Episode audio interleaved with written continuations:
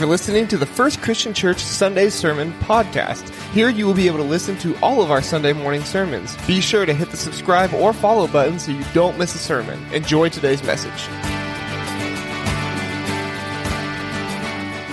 Thy kingdom come on earth. Hey, thanks for joining us today. It's nice to see chairs that are filled on a snow filled Hoosier Sunday. But if you're a Hoosier, then a couple inches of snow is nothing. Amen? Amen. And if you're not in the room with us today, if you're joining us online, hey, we're, we're glad you're here, but it isn't the same as being here. And even though you might be in your pajamas, in your bed, or on your couch, drinking coffee, and nice and warm and comfortable under your blanket, it's still not the same. It's better in the house. Just so you know.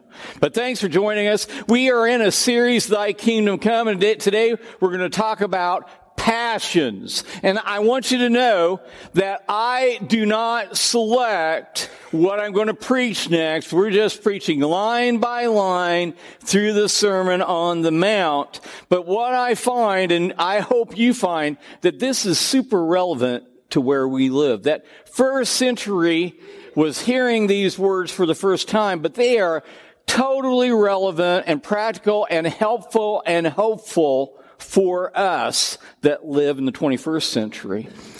Saying all of that, we live in an information age, and I kind of love it. I love the technology. I like the computers. I was in a class, I'm taking a class right now, and I was helping a fellow traveler with his brand new Chromebook, and some of the kids were in the class were watching the old man help another old man out but I'm grateful that we have it. I like to be able to Google things. I like to be able to YouTube things because I break fewer things when I try to fix them when I have YouTube. Otherwise. But we all know that technology fails, that man is not the measure of all things. Humanism doesn't work, and Jesus is telling us that in, in the Sermon on the Mount. He, he's basically telling us that man is not the measure of all things, and the only way to be satisfied is, and to be fully human is in Christ and in his teachings. Because knowledge in and of itself is not enough, is it? There's something greater. And even with more knowledge and information, it would seem that we would live happier and happier, more fulfilled lives. And we can look across the United States and around the world and say, mm, you know, it's not working. We're probably more divided, even with more information, less happy, more demanding, more angry than we've ever been. Amen? And Jesus is actually turning everything upside right in the first century, and we too need that in the 21st century. And that's so very important. So as we come to the scripture today, Matthew chapter 5, I want to kind of backtrack into last week because I, I just want to kind of help you understand where Jesus is coming from. And this has particular application for me because he's saying in verse in, in verse 20, he says, For I tell you, unless your righteousness exceeds that of the scribes and Pharisees, you will never enter the kingdom of heaven.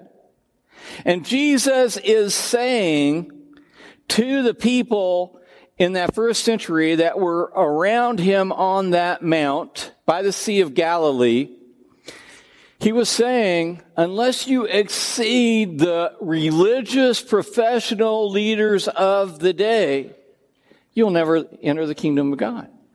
And I would have to say, if I had been there and you had been there, you'd say, well, what's the point? We could never achieve this. We could never be good enough. In fact, those guys, they not only lived the law, but they made more laws to make make laws to live the law that we cannot even live now. And Jesus was basically cutting to the heart in this situation and saying, even though they know the law, their hearts are far from me. Because if they would have understood the law, they would understand the heart of the law.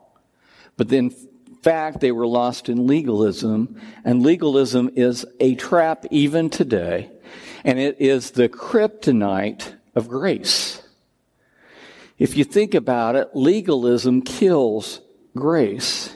And Jesus was preaching a gospel of grace. Now today, I'm going to be preaching about something that is not super, what do I want to say? It's not something that I would desire to speak into to please you. In fact, I probably wouldn't preach it except for it is in line. And I'm just following the scripture verse by verse because we're a church that believes the Bible and preaches the Bible. And some people have said, well, Chris, you're a pretty bold preacher. And I just laugh. And I said, no, the Bible is bold. I'm just saying what the Bible says. Because Jesus speaks to the heart. And this is what we need to hear. Now, everyone has been affected by anger or lust. So, have you been affected by anger or lust? Raise your hand. All right. And if you're not raising your hand, you're a liar. you might say that's bold. No, that's just the truth.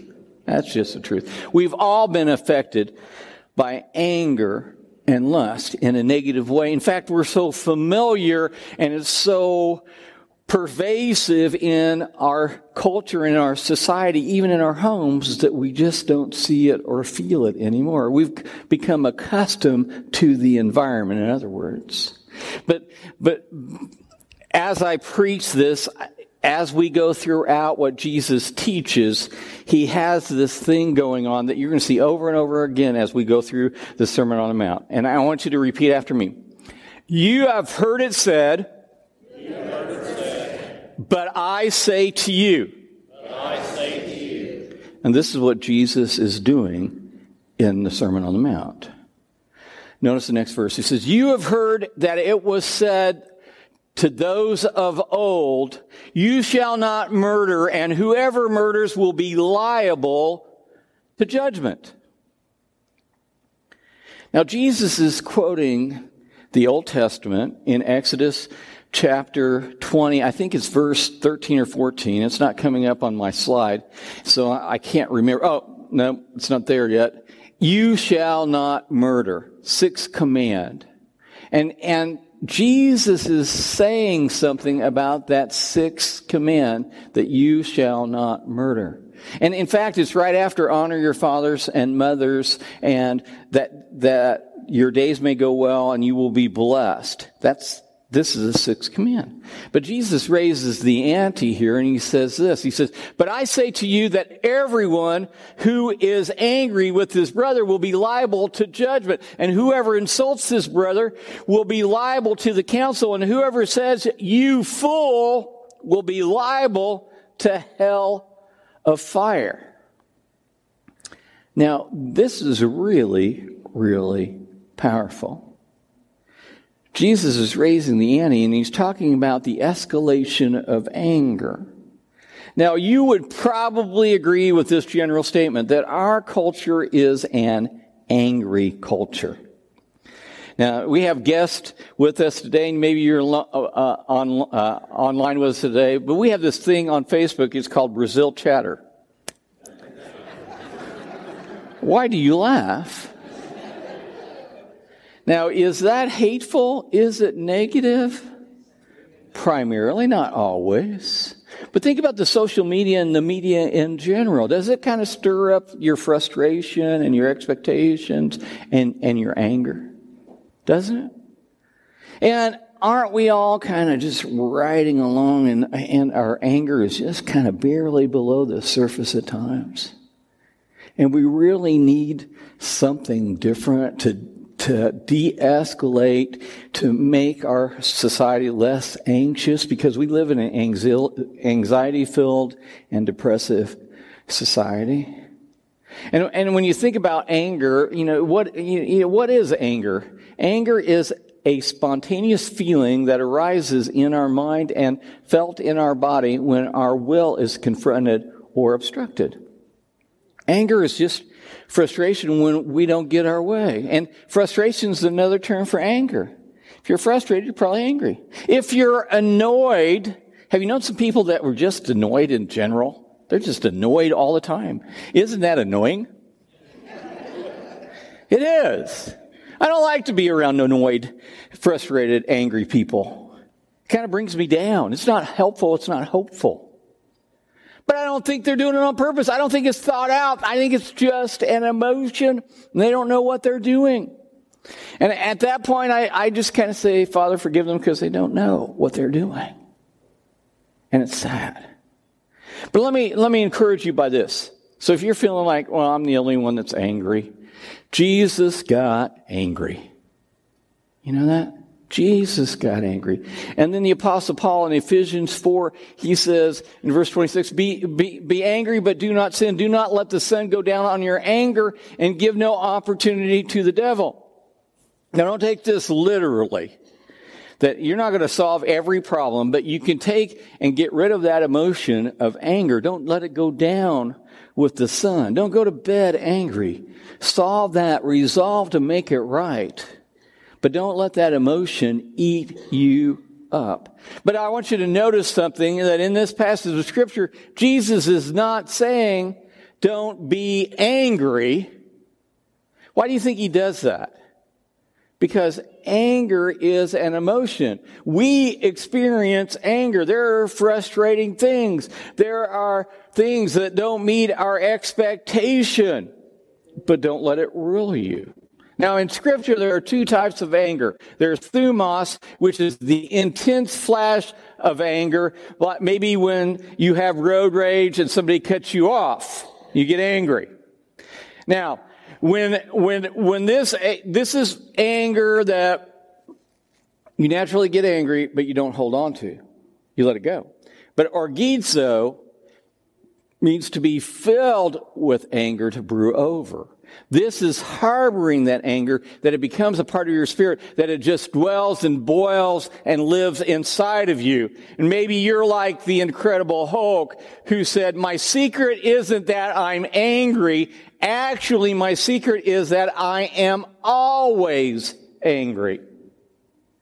And I want to lean into you. If you're a Christian and you're always angry, I need to encourage you and say, that's not the way we are supposed to live.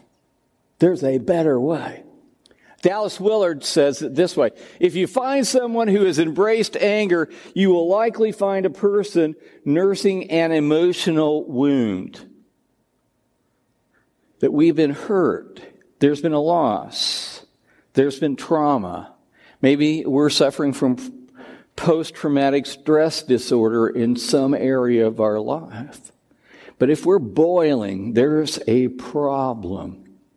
And I want you to back up in Scripture and look at this verse, at what Jesus said. And whoever says, you fool, will be liable to the hell of fire. Now, this is interesting because how many of us have said, they're just an idiot? They're an imbecile. They're a fool. I mean, how stupid can you be? Have we all done that?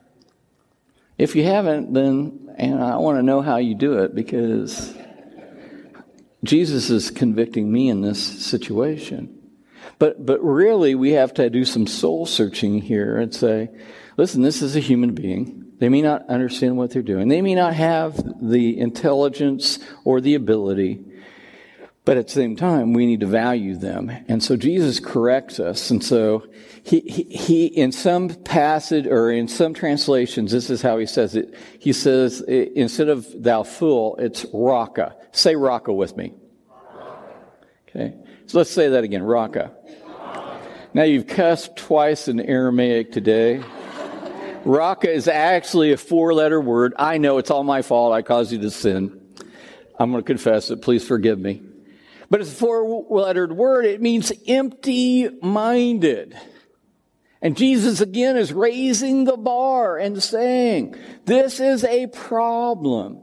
And then he says, you're in danger of hell of fire, which the term here is Gehenna. And if you know anything about Jerusalem, old Jerusalem, Gehenna was the place of burning, of trash, of refuge. It stunk. It burned consistently. It was awful. They took dead animals there and carcasses. They buried the poor there or didn't bury them. They just rotted.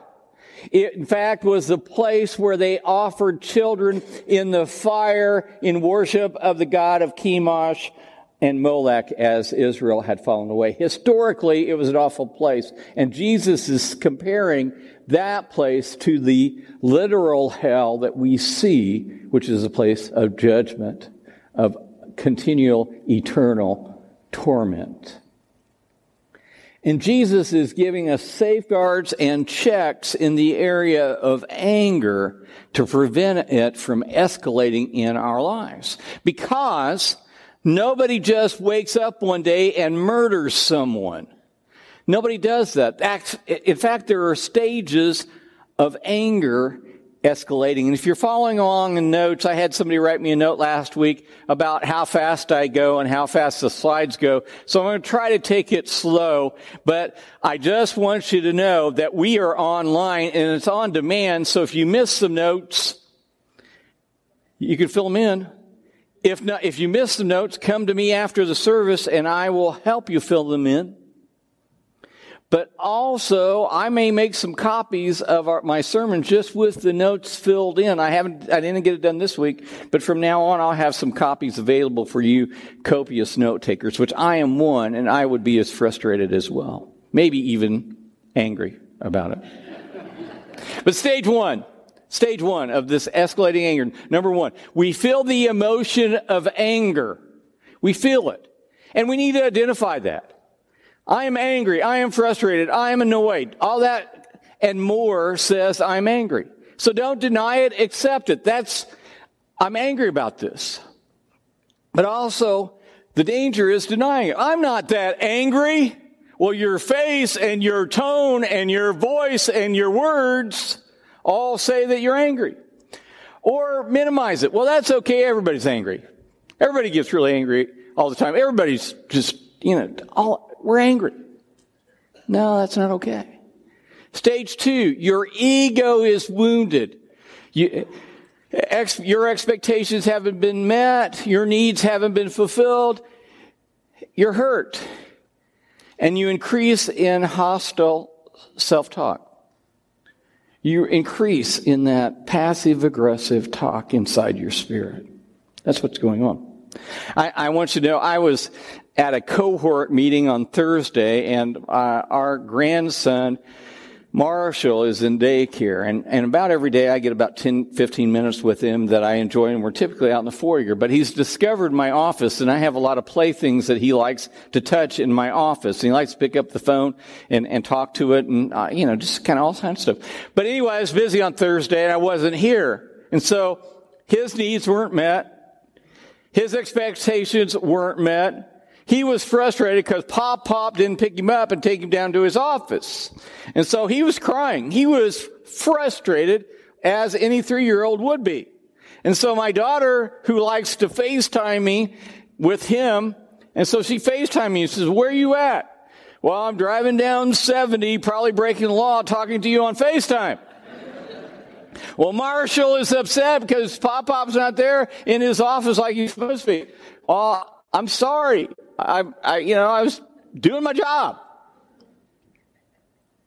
But, but, but a lot of times, folks, our anger is like this child that the needs aren't getting met, and we're throwing a little fit.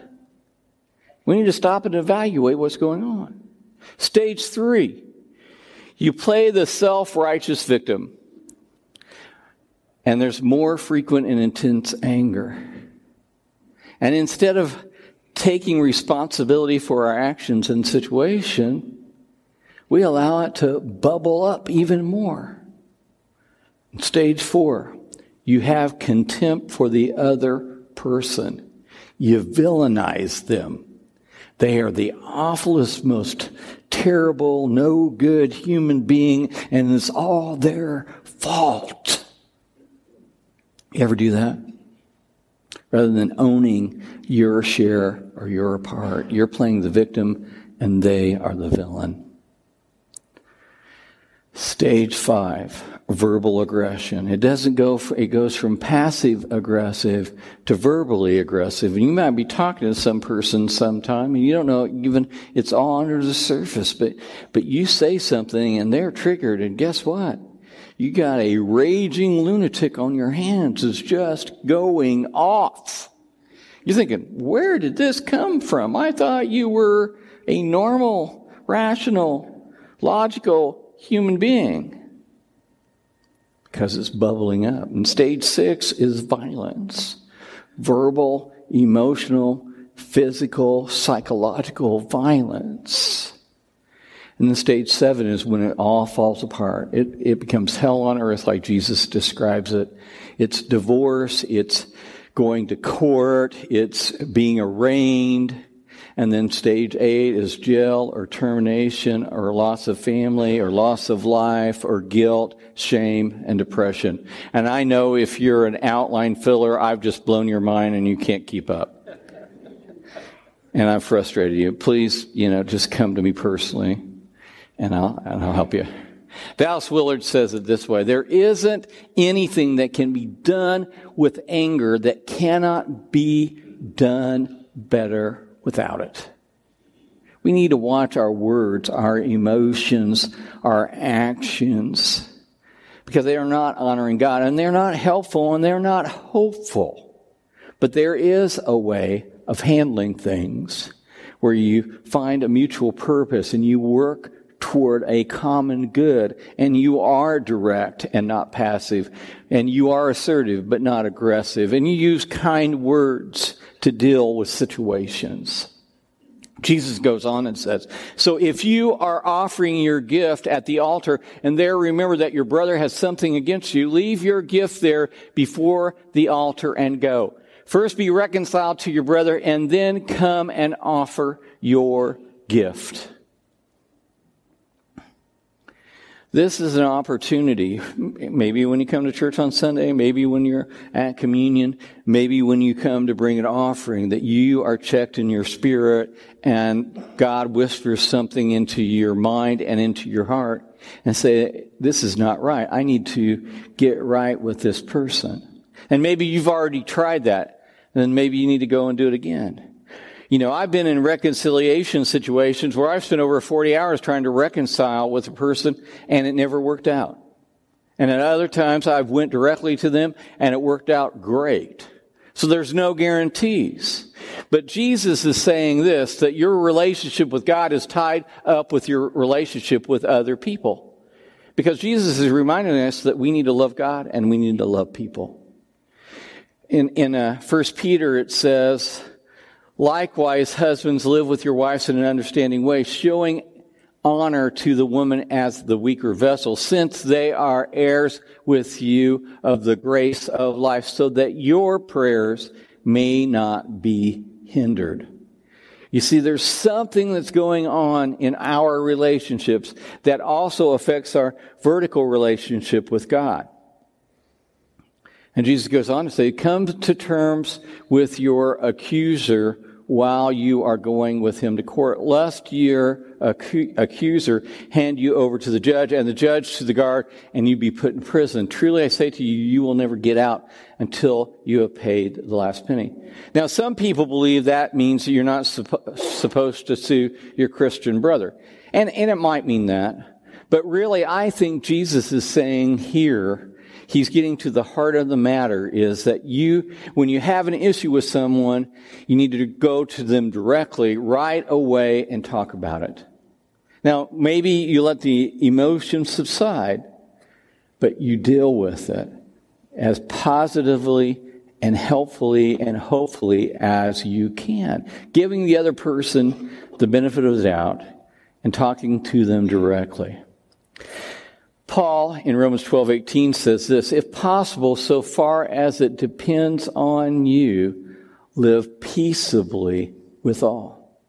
as much as you can within yourself. You can't control the other party, but live peaceably with all people. And then Jesus ramps up. He says, You have heard that it was said, You shall not commit adultery, but I say to you that everyone who looks at a woman with lustful intent has already committed adultery with her in his heart. So we go from anger to adultery, which I find fascinating because I do think in some ways they are linked. And then we go to the seventh command, which is in Exodus, I think, 2015, I think, or 14, if I remember right. And, and he's quoting from the Ten Commandments, you shall not commit adultery. But he ramps it up again because he says, you have heard it said, but I say to you. Now, I want to caution you with this idea of lustful intent that Jesus is not talking about the appreciation of beauty. In fact, we are psychologically, neurologically, biologically wired to appreciate beauty of the uh, opposite sex. So if you see someone and you are aroused and say, wow, that's an attractive person, that's not sin. That is temptation. It's what you do in that second moment that makes it sin. And then again, Jesus again is talking to our heart about the heart and he's talking about lustful intent, which is that second and third and where our minds go. Martin Luther, the great church reformist, said this, we should not make the bowstring of Jesus' teaching too tight here, as if anyone who is, was ever tempted to look at another with lust was eternally damned. I cannot keep a bird from flying over my head, but I can certainly keep it from making a nest in my hair or from biting off my nose. We live in a culture where if you give a kid a smartphone, you've given them a pornographic magazine. Back in the day, it used to be in a drugstore on a bookshelf, but not today. It's on the media, it's in the reels, it's in TikTok, in fact, there are whole sites and apps dedicated for, to pornography and the whole idea of lustful intent. And our culture says that's okay, but it's destroying marriages and families and relationships. And, and the question is, are we being ruled by desire rather than being rulers over it? And our society basically says this the heart wants what it wants. So go ahead and indulge and allow yourself to be caught up in this addiction. But that's not what the Bible says, and that's what not what that is not what Jesus is saying. He's saying guard your heart because otherwise these addictions will destroy you. Paul writes in 1 Corinthians 13, Love is patient, love is kind, it is not jealous, it does not brag, it is not boastful. You see, love is about the long term and lust is about the short term. Love is about the other and lust is about the self.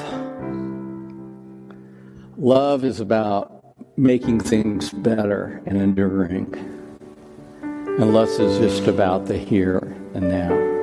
And unfortunately, in our culture and in our day, I love you means I want to have sex with you, and that's not what it was ever intended to be. See, the great commandment is love the Lord thy God with all thy heart, with all thy soul, with all thy mind, and to love thy neighbor as thyself. The great commandment is about loving others well. Jesus goes on and he says this, and this is pretty, pretty radical, extreme. And it's hyperbole, but some people think it's literal. It says, If your right eye causes you to sin, tear it out and throw it away. For it is better that you lose one of your members than that your whole body is thrown into hell. And if your right hand causes you to sin, cut it off and throw it away. For it is better that you lose one of your members than that your whole body go into hell. Now, the truth is, we'd be a bunch of uh, one eyed, one armed Christians Wouldn't we? And, and Jesus never intended that because he could have said, hey, you know, there are other parts of our body that have more to do with immorality, and those could have been cut off. But he doesn't say that, does he? Because you could be angry and you could lust with one eye or with one arm or with body parts missing, can't we? So he's speaking to us from a heart position, and he's saying, Don't be angry, deal with your anger. Well, you, you, you will be angry, deal with your anger in a positive way. You're going to lust, but realize that this is harming your heart and your soul, and it's super important. It's just like it's cutting off parts of your life. I don't know if you were ever a fan of Tiger Woods, but I can remember Tiger Woods when he first just started out, and it was all about this Buddhism and Taoism, and he kind of had this new agey thing kind of going on. And I'm thinking, I don't think that's going to work, Tiger. And so, I mean, he won some major championships, and I don't know. You, you, you, I haven't been a golfer in about 10 years, but if there was anything, any sport that I could be addicted to, it was golf. I, was, I played all the time in my younger days, and I still could. And so I was following his life, and, you know, what, what you don't know about Tiger was that when he was going to all those junior uh, golf events when he was a kid, his dad had a Winnebago and he took him around. And if it weren't for his dad, he probably wouldn't have become the what I think the greatest of all time golfers, the best of the best. But what you don't know is, uh, as his dad was taking him around to all these golfing events, he had a Winnebago, and so when Tiger was out on the course, his dad was with other women and was unfaithful over and over and over again. It was serial relationships, sexual encounters. And Tiger knew it and it, and it destroyed him. Because he didn't have the boundaries. That he didn't I didn't have the word of God. And so if you you follow this documentary about Tiger you you or you follow sports you you know that when his dad died the wheels fell off and Tiger became a womanizing cheater who had a family and kids. And uh, if you remember, the big event was that his wife, that was a model, was chasing him through the subdivision with a golf club. I said it was a driver, but I was corrected at first service. It was a nine iron. And uh, she was beating the windshield. And obviously, his life fell apart because the anger and the loss and the immorality and the lust finally caught up and basically he had to rebuild his life. You know, folks, God's word is always true. And you might think I'm picking on Tiger. I don't mean to. It's just, to me, a case study of how life is without Jesus Christ. It's how life is without the Word of God, without the Holy Spirit of God. And, and, and, and Jesus can change anybody's life if, if you're watching online or if you're here present and you're struggling, hey, join the club. Because uh, we're saved by grace through faith. We're going to fail. But Christ made a way. And He can deliver and He can save and He can heal. And His grace is sufficient. His blood covers all sin, not just some sin.